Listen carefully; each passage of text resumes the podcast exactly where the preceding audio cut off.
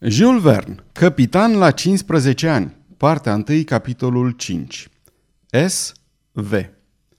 În vremea asta, Pilgrim își reluase drumul, încercând să ajungă cât mai repede în est. Această continuă lipsa avântului nu înceta să îl preocupe pe capitanul Hull, nu că l-ar fi neliniștit o săptămână sau două de întârziere pe durata unei călătorii din Noua Zeelandă până la Valparaiso, ci din pricina faptului că această întârziere ar fi putut să o obosească și mai mult pe pasagera sa. Cu toate acestea, doamna Weldon lua filozofic lucrurile, înarmându-se cu o infinită răbdare. În aceeași zi, pe 2 februarie, spre seară, epava nu se mai zări. Capitanul Hull a avut grijă, în primul rând, să instaleze cât mai convenabil cu putință pe Tom și pe tovarășii săi – Cabina echipajului de pe Pilgrim, în formă de ruf, era prea mică ca să-i poată cuprinde și pe ei. Făcură atunci în așa fel încât să-i poată găzdui pe teuga din față. De altfel, oamenii aceștia de treabă, obișnuiți să muncească din greu, nu erau deloc mofturoși și, pe vreme frumoasă, caldă și sănătoasă, nici nu le trebuia altă locuință pe timpul traversării. Viața de la bord, ieșită pentru o clipă din făgașul ei, își reluă cursul. Tom Austin, Beth, Acteon, Hercule ar fi vrut din toată inima să devină folositori, dar cu aceste vânturi constante, odată întinse pânzele, nu mai rămâne nimic de făcut. Totuși, când este vorba de executat volta, bătrânul negru și tovarășii săi se grăbeau să sară în ajutorul echipajului și trebuie să mărturisim că atunci când uriașul Hercule punea mâna, se cunoștea. Acest negru puternic ca un taur înalt de șase picioare, făcea el singur cât un palan.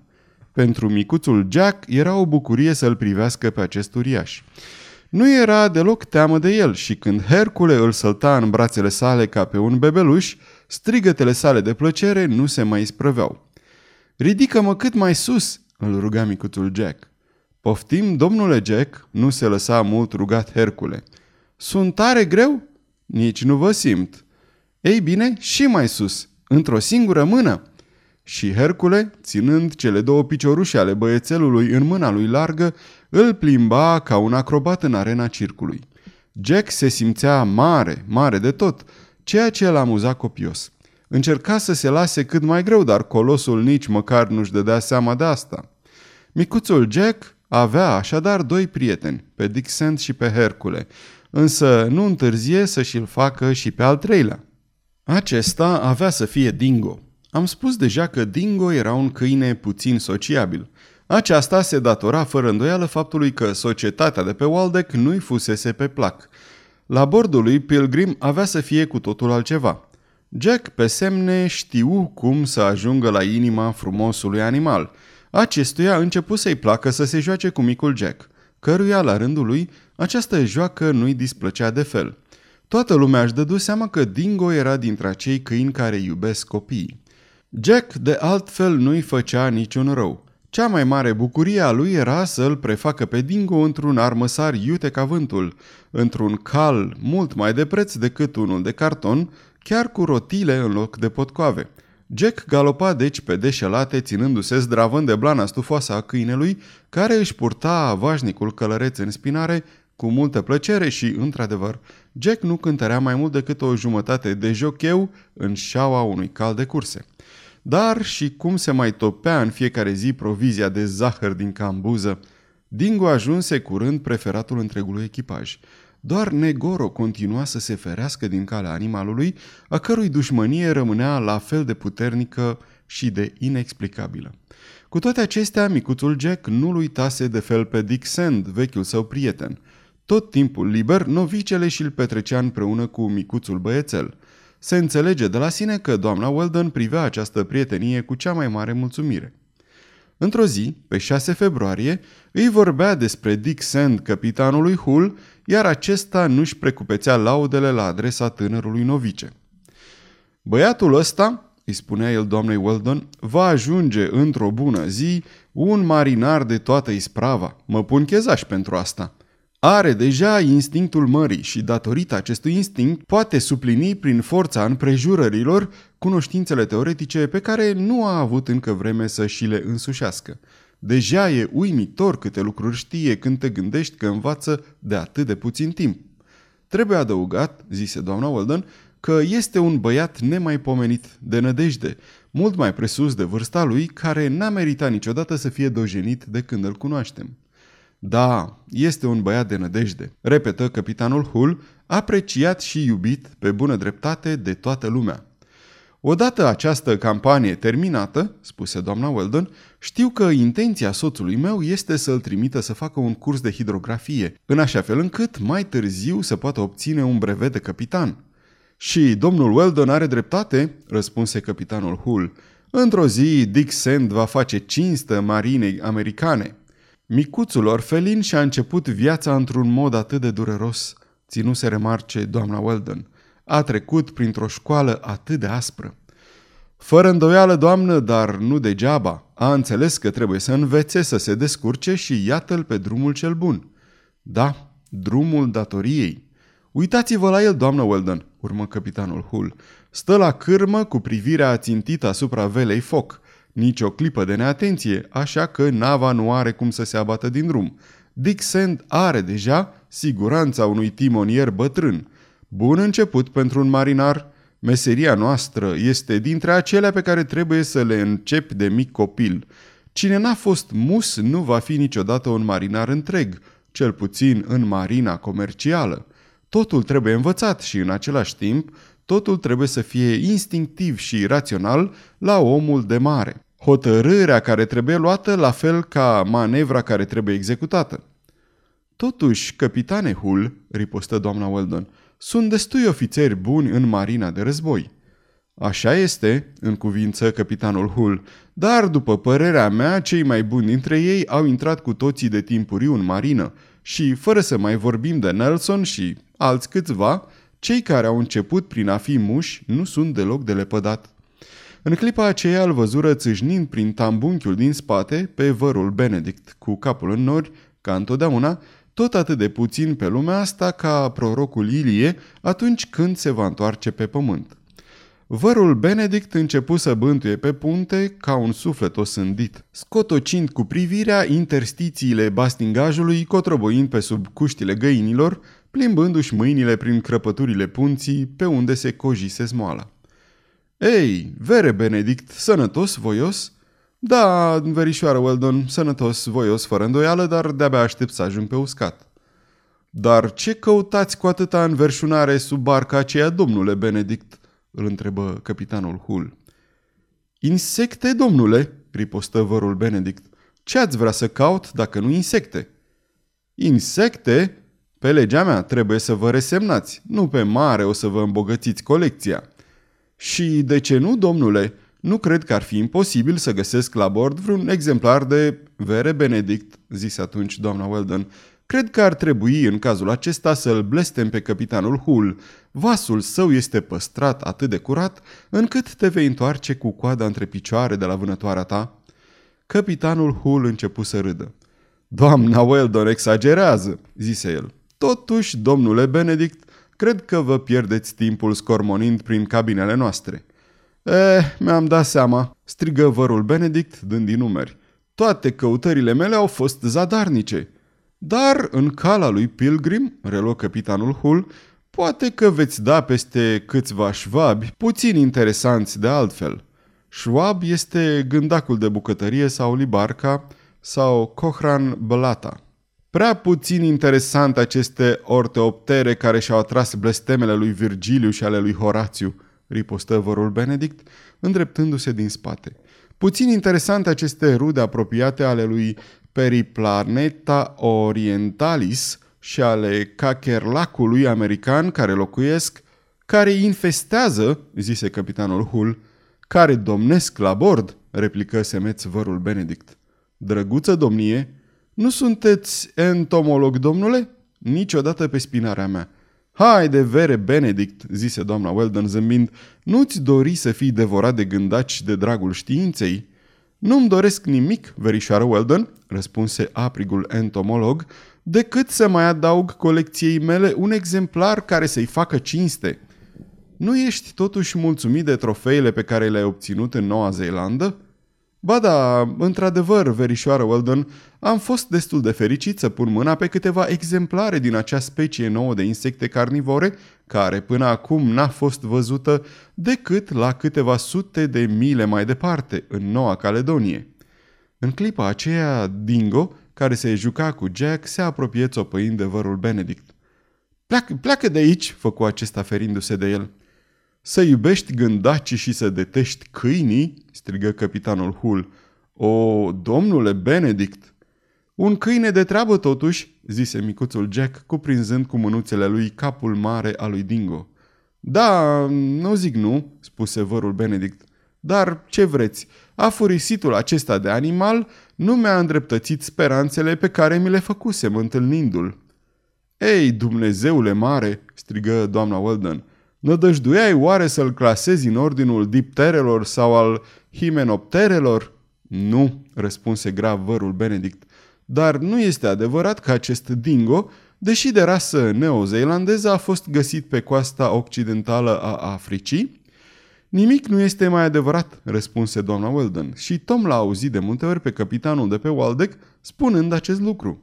Ei bine, m-am gândit, am sperat că acest câine a adus cu el câteva specimene din acele hemiptere specifice faunei africane. Cerule, strigă doamna Weldon.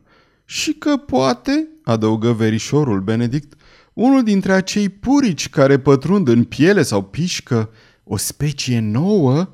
Ai auzit, Dingo, băiatule, zise capitanul Hull, nu ți-ai făcut datoria. Dar degeaba l-am puricat, adăugă entomologul cu o vie părere de rău, n-am putut găsi nici măcar o singură insectă. Pe care ați fi ucis-o pe loc și fără milă, nădăjduiesc, strigă capitanul Hull. Domnule, răspunse înțepat vărul Benedict, aflați că Sir John Franklin nu ar fi omorât pentru nimic în lume nici cea mai mică insectă, chiar dacă ar fi fost vorba despre acel țânțar din țările calde, ale cărui atacuri sunt mult mai de temut decât acelea ale puricelui. Și totuși, sunt convins că nu veți ezita să fiți de acord cu mine, Sir John Franklin era un om de mare ca nimeni altul. Desigur, spuse capitanul Hull înclinându-se. Într-o zi, după ce a fost mușcat cumplit de o dipteră, i-a suflat peste aripi și i-a spus fără ca măcar să o tutuiască. Duceți-vă, lumea este destul de mare pentru dumneavoastră și pentru mine. Ah, exclamă capitanul Hull. Da, domnule.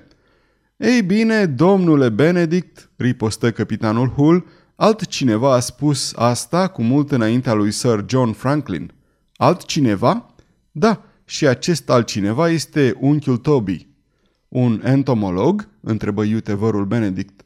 Nu, unchiul Tobias al lui Stern și acest onorabil unchi a rostit exact aceleași cuvinte, dându-i drumul să zboare unui țânțar care îl necăjea, dar pe care a considerat că poate să-l tutuiască. Du-te, afurisitule, i-a zis. Lumea este destul de mare ca să ne cuprindă și pe tine și pe mine. Un om de treabă, unchiul Toby ăsta, zise vărul Benedict. A murit? Cred și eu, răspunse grav capitanul Hull, de vreme ce nici nu a existat. Și toată lumea pufni în râs uitându-se la vărul Benedict. În acest fel, în aceste conversații și în multe altele care aveau un mod invariabil ca obiect cine știe ce problemă de ordin entomologic, de îndată ce vărul Benedict lua parte la ele, se scurgeau ceasurile nesfârșite ale acestei călătorii îngreuiate de starea vremii. Marea era mereu frumoasă, dar vânturile sileau bricul goeletă să bată pasul pe loc. Pilgrim nu înainta decât foarte puțin spre est, atât de slabă era briza și întârzia să ajungă în acele locuri în care vântul i-ar fi putut fi mult mai prielnic.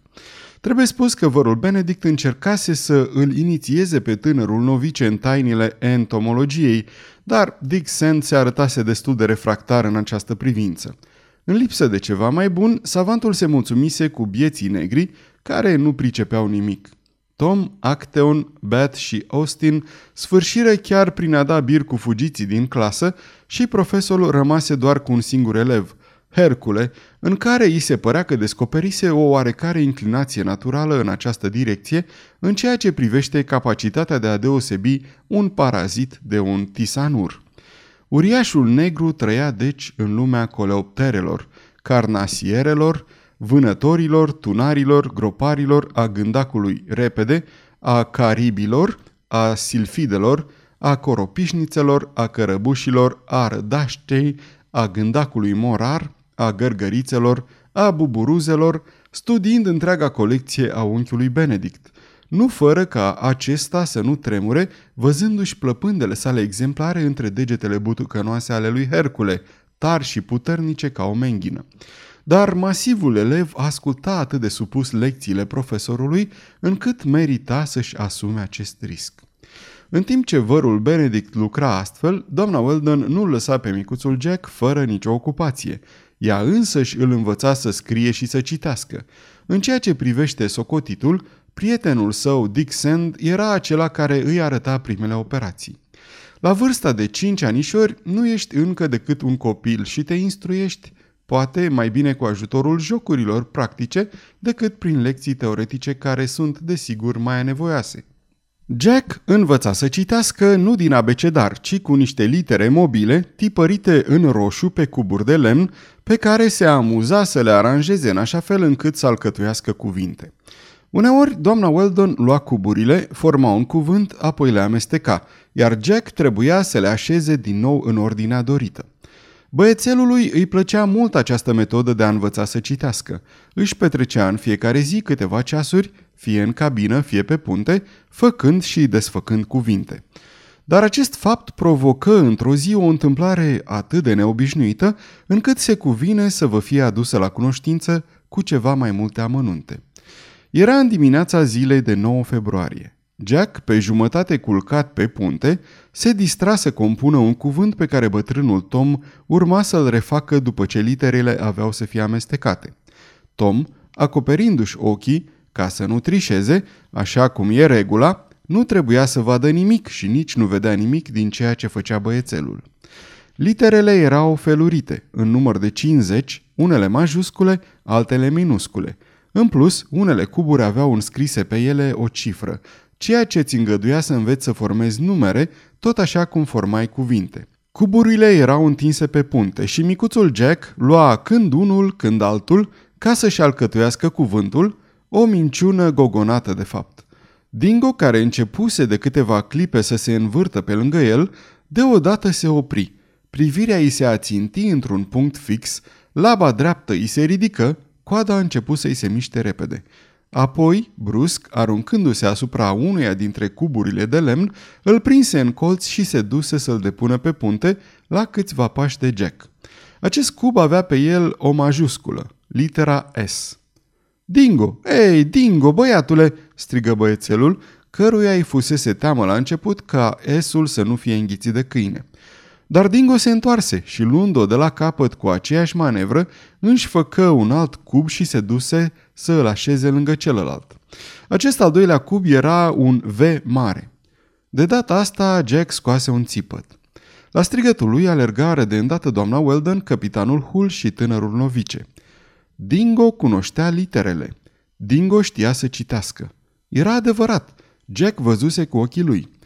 Dick Sand vrut să se ducă să ia cele două cuburi pentru a-i le da înapoi prietenului său Jack, dar Dingo mărâi și își arătă colții.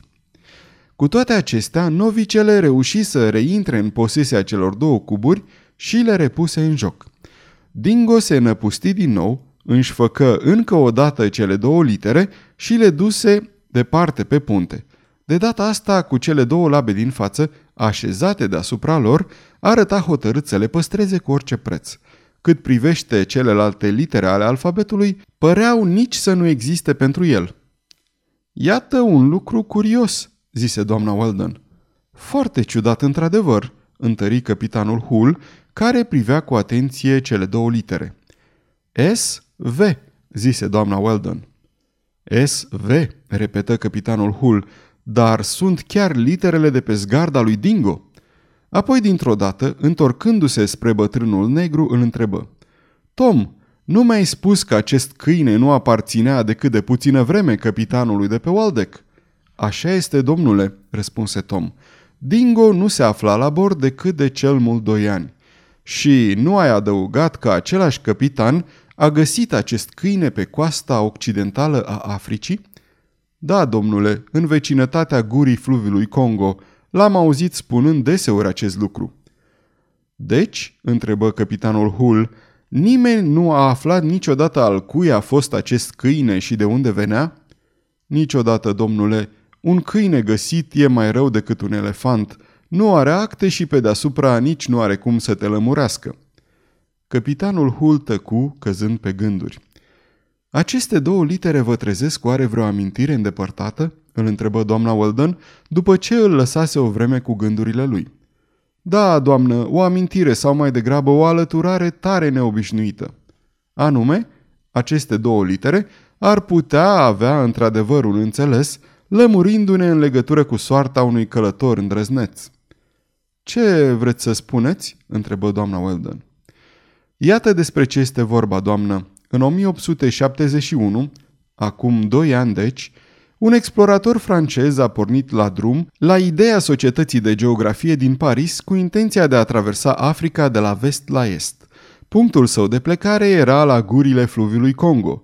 Punctul său de sosire urma să fie, în măsura în care acest lucru avea să se întâmple, capul Delgado, la izvoarele fluviului Rovuma, de-a lungul cursului căruia trebuia să coboare. Or, acest explorator francez se numea Samuel Vernon. Samuel Vernon? repetă doamna Weldon. Da, doamnă, și numele și prenumele său încep exact cu acele litere pe care Dingo le-a ales dintre toate și care sunt gravate pe zgarda lui. Într-adevăr, aprobă doamna Weldon. Și călătorul acela? Călătorul acela a plecat, răspunse capitanul Hull și nu s-a mai știut nimic despre el după plecarea sa. Niciodată? întrebă novicele. Niciodată, repetă capitanul Hull. Ce concluzie trageți? zise doamna Weldon. Că Samuel Vernon, în mod evident, nu a putut atinge coasta orientală a Africii, fie că a fost făcut prizonier de băștinaș, fie că a murit pe drum. Și atunci acest câine? Acest câine a fost al lui și, mai norocos decât stăpânul său, dacă ipoteza mea este justă, a putut să se întoarcă pe malul Congoului, fiindcă acolo, chiar în perioada în care trebuia să se fi întâmplat aceste lucruri, a fost găsit de capitanul de pe Waldeck. Dar, observă doamna Weldon, știți că acest călător era însoțit de un câine atunci când a plecat? Nu este oare doar o simplă presupunere din partea dumneavoastră?